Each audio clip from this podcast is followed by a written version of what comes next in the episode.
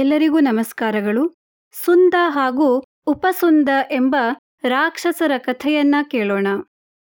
ಹಿರಣ್ಯಕಶಿಪುವಿನ ವಂಶದಲ್ಲಿ ನಿಕುಂಭ ಎಂಬ ರಾಕ್ಷಸನಿದ್ದ. ಅವನ ಮಕ್ಕಳೇ ಸುಂದ ಹಾಗೂ ಉಪಸುಂದ ಎಂಬ ರಾಕ್ಷಸರು.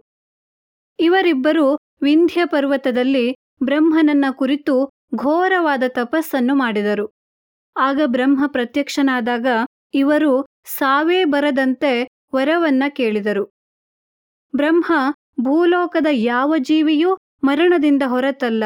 ಆದ್ದರಿಂದ ಬೇರೆ ವರವನ್ನ ಕೇಳಿ ಎಂದಾಗ ಉಪಾಯದಿಂದ ಅವರು ತಮ್ಮಿಬ್ಬರಲ್ಲಿ ಒಬ್ಬನಿಗೆ ಇನ್ನೊಬ್ಬನಿಂದಲ್ಲದೆ ಬೇರೆ ಯಾರಿಂದಲೂ ಸಾವು ಬರಬಾರದು ಎಂಬ ವರವನ್ನ ಕೇಳಿದರು. ಹಾಗೆಯೇ ಇನ್ನು ಅನೇಕ ವರಗಳನ್ನು ಪಡೆದರು. ಇದರಿಂದ ಅವರಿಗೆ ಅಮಿತವಾದ ಸಾಮರ್ಥ್ಯ ಪ್ರಾಪ್ತಿಯಾಯಿತು.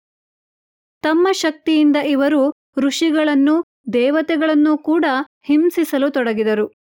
ಯಜ್ಞಯಾಗಾದಿಗಳನ್ನು ಕೂಡ ನೆರವೇರಿಸುವುದು ಕಷ್ಟವಾಯಿತು.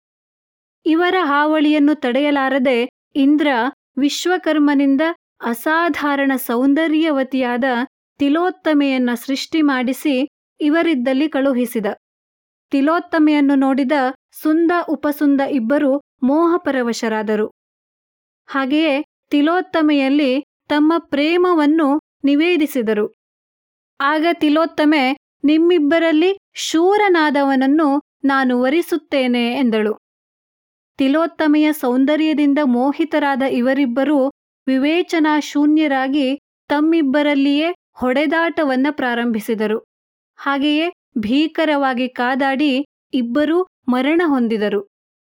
ಹೀಗೆ ಬೇರೆ ಯಾರಿಂದಲೂ ಸಾವೇ ಬರಬಾರದೆಂದು ವರವನ್ನು ಪಡೆದಿದ್ದ ಸುಂದ ಉಪಸುಂದರು ತಿಲೋತ್ತಮೆಯ ವಿಷಯದಲ್ಲಿ ಸಂಯಮವನ್ನು ಮೀರಿ ನಡೆದು ನಾಶವಾದರು. ಧನ್ಯವಾದಗಳು.